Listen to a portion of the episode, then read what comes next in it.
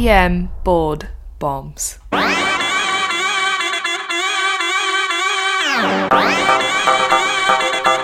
Now, here's doctors Iltifat Husain and Blake Briggs.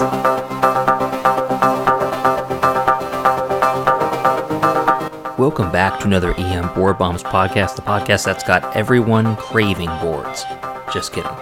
But it is a fun podcast, and it makes board studying much more enjoyable. For each 10 to 15 minute episode, you gain high yield board knowledge. As we like to say, come for the stems and stay for the content. If you're a return listener, then you already know you can find us on our website at emboardbombs.com. It's free to sign up. You get knowledge when new episodes are released, printed handouts, you get free review quizzes on the website. We have that awesome airway module, which is just claiming international fame right now. That's how awesome it is. Dr. Husain will not be joining us today, so he is actually out purchasing an automated ice cube sculptor for his house. He said he's bored uh, by the usual mundane ice cubes, and he wants drink ice in shapes of his own likeness, he said. Glasses and beard and all, everything. Pretty in- intense stuff. You can look up on YouTube. I did earlier today, so that's what he's doing right now. Let's dive into this question, though. Should be a great topic today. So, we have a 27 year old female. She's coming into the ED after one day of gradually worsening slurred speech. She didn't think much of it actually until on her Instagram, where she is an influencer, she says, one of her followers noticed it. She was simply, quote, just popping on to talk about a killer new smoothie that she created. Hashtag health nut, hashtag health journey, hashtag health odyssey, hashtag detox, hashtag say no to COVID 20, end quote. One of her subscribers noticed her right side of her mouth appeared to be drooping and actually commented on the live feed, quote, lulls, with a Z. Hashtag new style, hashtag trendy, end quote. she considers herself an Instagram influencer. She already asked you if she would get a free ED visit today in exchange for promoting the hospital on her blog.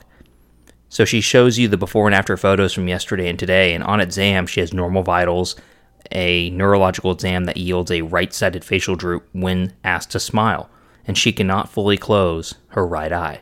So, which of the following is true regarding this condition? Choice A Many patients will have a prolonged recovery. Choice B Acyclovir reduces complications. Choice C Hearing loss is a common complication. Choice D It is the most common neurological complication of Lyme disease.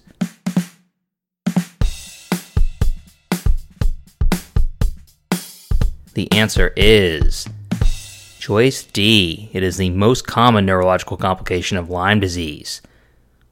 Let's dive into Bell's palsy. So, actually, I had a Bell's palsy recently, so probably one of my residents is listening to this right now and tuning in. Hopefully, he said he listens to the podcast, but I'm going to put him on the spot now, and everyone's going to ask him about it. So, we had an interesting case the other day of Bell's palsy, and this is something that boards love to talk about, and it's actually good for real life because when you're in the emergency room, you, you have to know the difference between Bell's palsy and its most common scary mimicker, a stroke. Not so much mimicker, but similar presentation, right? So, what is Bell's palsy? It is a unilateral facial nerve paralysis.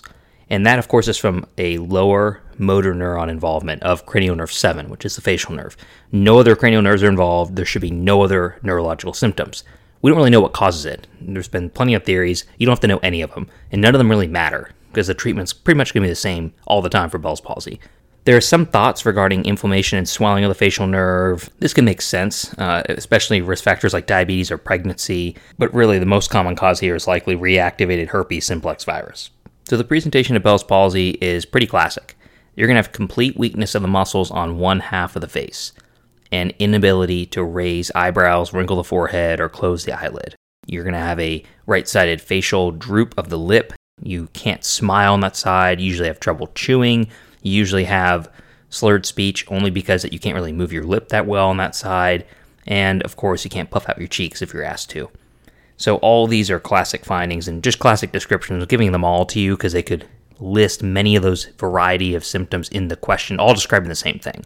You have right sided or left sided unilateral facial nerve paralysis.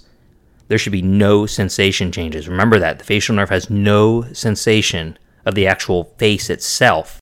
The facial nerve is motor stuff. And so if you have facial changes of sensation, that's cranial nerve 5. Remember the trigeminal nerve, V1, V2, and V3, which map out different regions of the face of sensation. You can look up the dermatomal pattern later. But in general, cranial nerve 5 is not affected by this, right? Only one cranial nerve here, cranial nerve 7. There should be no pupillary changes. There should be no eye muscle changes. In short, again, no other cranial nerve. I'm just speaking in descriptive terms here so you don't get confused and forget this and you see it in person. Classically, it's acute onset. Usually it's overnight because the patient wakes up with it. It also happens gradually over 24 to 72 hours. There's no other neurological symptoms as we talked about, and it should always be unilateral. Let's say it's bilateral, which that would be an interesting facial nerve palsy, right? Bilateral. If it's bilateral facial nerve palsy, number one in your differential on a test question and in real life would be Lyme disease. Lyme disease is the most common cause of a bilateral facial nerve palsy. And this is where we get into actually the question stem here and the question answer. Choice D said, which was the correct answer, that the most common neurological complication of Lyme disease is facial paralysis, and it certainly is. So, Lyme disease's most common neurological complication is facial paralysis. The most common manifestation of Lyme disease in the heart is going to be AV block. If you need a refresher on Lyme disease, EM Board Bombs loves Lyme disease. we talked about Lyme disease in like two separate podcasts, pretty much. And then we also presented a case on Lyme disease at one of the regional SAEM conferences by yours truly. So we love Lyme disease. We actually love doxycycline more. so doxycycline's a great drug. Check out that podcast. So what are other causes for Bell's palsy you need to be aware of? Well, Ramsay Hunt syndrome, we did a podcast on that a while back when we talked about shingles. That's a again, look at that podcast. Otitis media could be another manifestation which you can e- easily rule out by doing an ear exam, which you do on all these patients that present with Bell's palsy. We already talked about Lyme disease, HIV, Guillain-Barré, Strohl. if you listen to our prior podcast on Guillain-Barré, we we added the uh, ill-forgotten member of the Guillain-Barré, uh, Dr. Strohl. Uh, again, check out that podcast too. Good times, good times. Sarcoidosis is another cause, and then, of course, probably the last two most concerning ones is a tumor and stroke. So, the physical exam is enough to rule out otitis media, as we talked about, Ramsay Hunt syndrome, which would usually present with a vesicular rash in the ear or vesicles in the ear canal or any shingles rash that's presenting with severe pain, right? Remember, because this Bell's palsy itself is not painful. But if you have dermatomal pattern pain, that's more suggestive of shingles that's developing, right?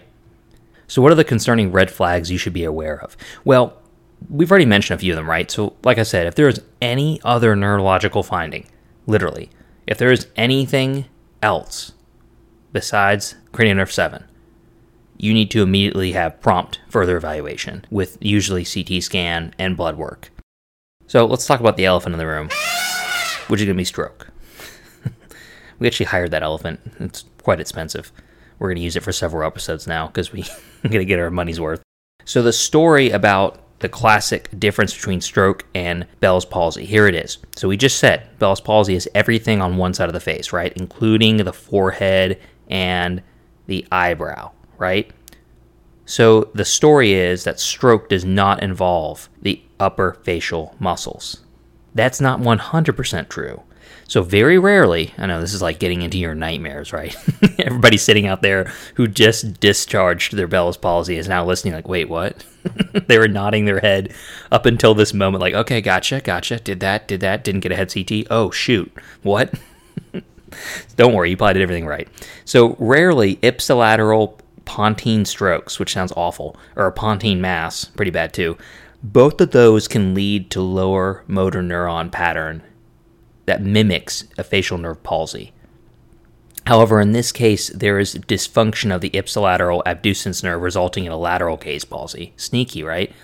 If you didn't catch that, don't worry too much. It's complex brainstem stroke. You know, whenever there's a lesion, stroke, or mass, whatever, in the brainstem or midbrain, it gets really complex because that real estate is like really small, right? So multiple cranial nerves would be affected. And so basically, what you need to do is that you need to look for any eye movement issues really what this comes back to even more simply is do a full neural exam on all your Bell's palsy patients. And if you're sitting out there listening like, of course, that sounds obvious, then you're probably fine. But if you're one of those people that takes shortcuts and says, as Bell's palsy, we're done, I just checked the face, you should probably go back and do a full neurological exam, including walking your patient, including eye movements, including pupillary exam, including looking in their ears. This is all just going back to a good physical exam. It's time, right?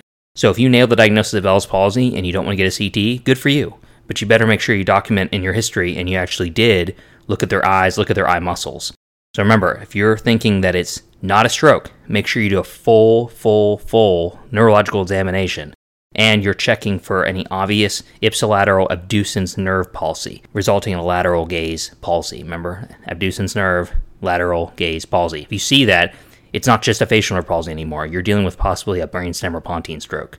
So again, key here, very good history, detailed neurological exam, look for any associated signs or symptoms. So what are the concerning neurological findings that should prompt further neurological evaluation? Well, obviously what we just said. Any other neurological deficits and of course unaffected upper facial muscle, right? So if the upper facial muscles are not involved, obviously you're gonna you're gonna call code stroke. Actually, if this thing started within a certain amount of time, you're gonna go ahead and work up their stroke like symptoms. Other things that are concerning, right? So let's say there's a stepwise progression of facial nerve palsy or slow progression over several days or weeks. That's a little weird, right? Because Bell's palsy, we'll talk about in a minute, should go away pretty fast. There's no prolonged course of this in general, right?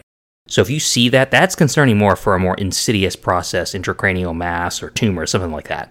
Let's say they have a recurrent facial nerve palsy, also concerning for an insidious process. And then, of course, prolonged facial palsy greater than four months with no prior imaging. These are all no brainer situations, but just to let you know, Bell's palsy shouldn't last that long. And that gets into management and prognosis. So there's a lot of debate right now on acyclovir and steroids. I know probably most emergency physicians and people in training could say, oh, yeah, it's antivirals or steroids, right? And then we accidentally mix in shingles with that. People get confused about the two of them together. So let's focus just on Bell's palsy. So this is where the management gets all confusing. And I encourage you again to listen to our podcast on shingles to clear up that whole angle too.